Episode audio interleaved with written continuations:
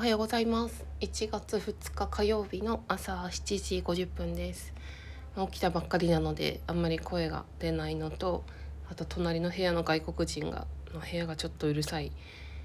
まあ部屋音入らないと思うけど。えーと昨日の夕方地震がありましたよね。皆さんご無事でしょうか？えっ、ー、と4時20分とかそのぐらいで私お風呂に入っててなんか昨日あんまり体調が良くなくて朝起きたばっかの時から胃が痛くてでお昼もうどん食べたりしててで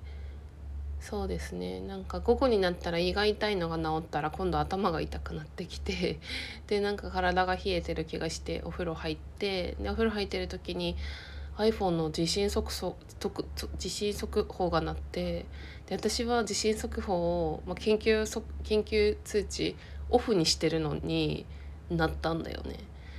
隣の部屋の携帯かなと思ったんだけどもう後で、まあ、こちらの地方はしょっちゅう地震があるからまあいつもの感じかみたいな感じででも一応お風呂のドア開けといて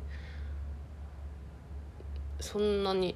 2とか3ぐらいかね震度。それでで iPhone の設定みたいななんか緊急速報の通知がオンになっててまたオフにしたりして。でなんかそこからはもうやっぱりみんなそうかもしれないけどね。テレビとか SNS とかネットのニュースとかでその地震の情報ばっかり入れてしまって。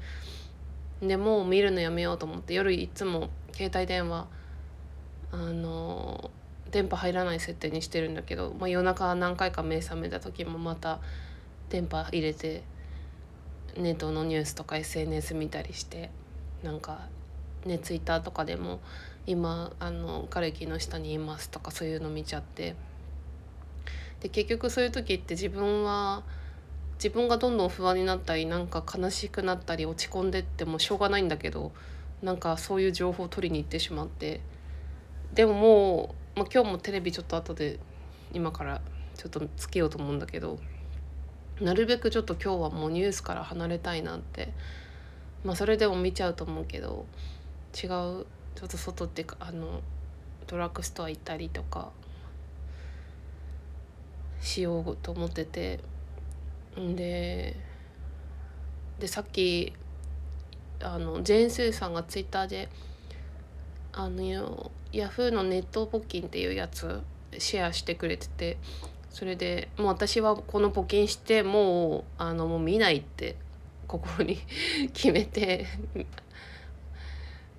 もうこれでもう自分はちょっと一旦ここから離れ離れると思って。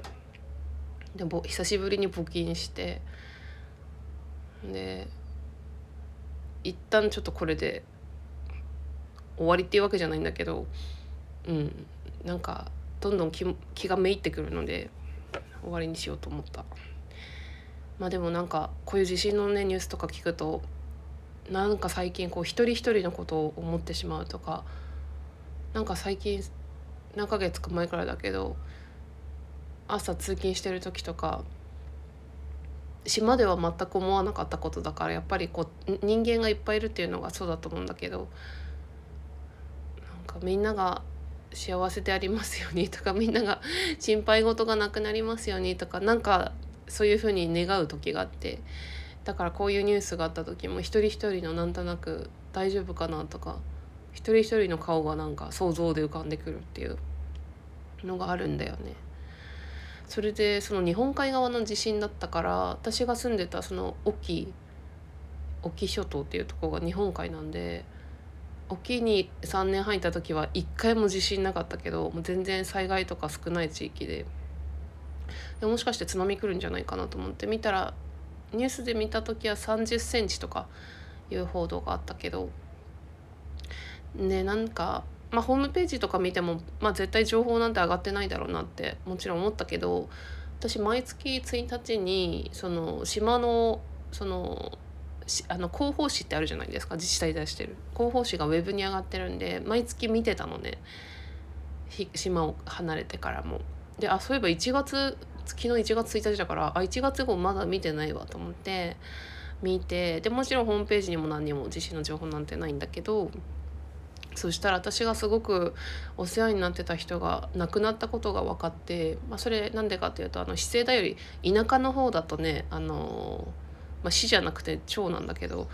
あのお悔やみとかさ生まれたとかさ結婚したとか全部名前載るからさ大きい町だとそんなの載せてたらキリがないけど田舎の方は少ないからそういうの載せててで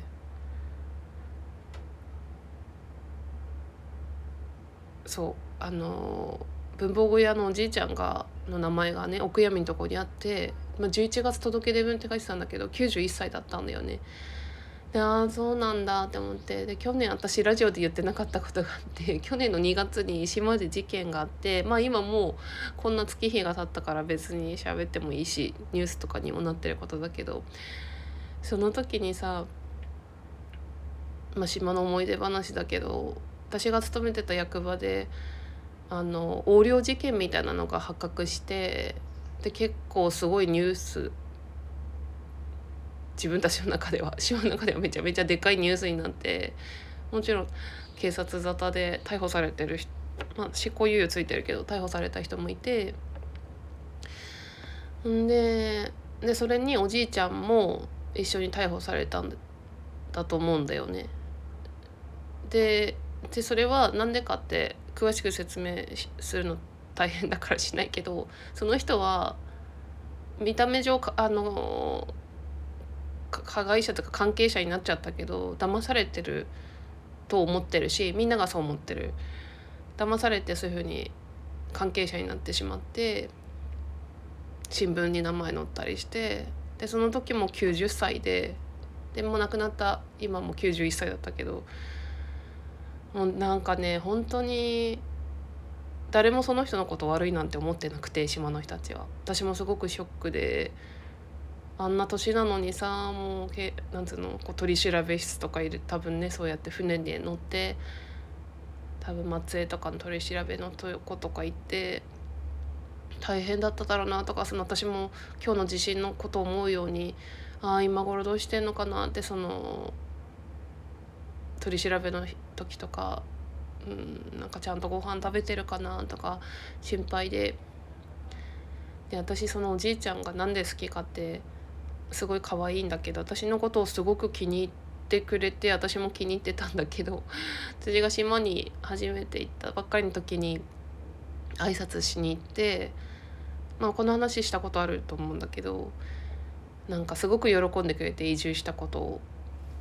なんかずっとここにいて島の人になってくださいねって言われて結構会うたびになんかそういうふうに言われてでなんかほんとその人と最後なんか取り調べとかあった後に島に帰ってきて釈放されてた時に島に私が島を出る直前だから 意味わかりますか？話がちょっとね口うまくできないんだけど。去年今年の4月に島を出たけど3月にたまたま3月中旬にその街っていうか道で会っておじいちゃんに「あー」ってなって「あ元気ですか?」って言って「またあの帰ってきてくださいね」って私が「帰ってくるの待ってますね」って言って。でも私は島から離れることになりましたって言ったらおじいちゃんが「ああなたみたいな若い人にはやっぱこういうとこ合わなかったかなって言って そうそんな話してさ若くないんだけどさそんな話してなんかいつも会うとなんか蛍光ペンくれたりとか定規くれたりとか子供になんかさお土産渡すみたいな感じでさで一時さあのその方戦争体験してるんだけど戦争の手記を手書きで書いてたことがあったらしくてそれをあなたに読んでもらいたいって言われて封筒に入れて渡してくれたことがあってなんか満州であの戦争があった時の話でそう私はそれは私は結構いろんなものを捨てるんだけど それは捨てずにちゃんとファイルにクリアファイルに入れて持っててすごい人生だなって思うんだよね。中学生の時に戦争体験して、まあ、その後大人になってからはなんか満州生まれって言ってたんだけどまあ、どういう経緯で島に来たかは知らないけどね自分で開業してその文房具とか事務機器屋さん始めて最後そうやって警察沙汰になってさすごい人生だったなと思うけどそのでも91歳には全然見えなくてすごい若々しくて可愛い可愛らしい方で。戦争のことを言うとあのー中学校の時によくそのサイレンとか鳴ってたんだってあの空襲みたいなやつか分かんないけどでそこでみんな防空壕に避難したりするんだけどでもなんかそこでそのサイレンが鳴った時にあの急いで逃げるっていうのがこうかっこ悪いみたいなのがあったらしくてその中学生には。で別にみたいな顔して弁当を食べてたんだって。ですでもそれはすごい大変な時で先生に「お前ら何してんだ?」みたいな怒られたみたいなのが書かれててで結構私はそういうリアルな話の方が好きっていうか戦争のこととかも分かんないけどそういう自分がどういうふうに感じてたとかそういうのを聞くのすごくあそっか面白い面白いなっていうかそういう気持ちあったんだなってやっぱそういう気持ちってあるよなって思ったりしてちょっと今ね夜間の火つけてるんで一回止めてくるのでちょっと待っててください。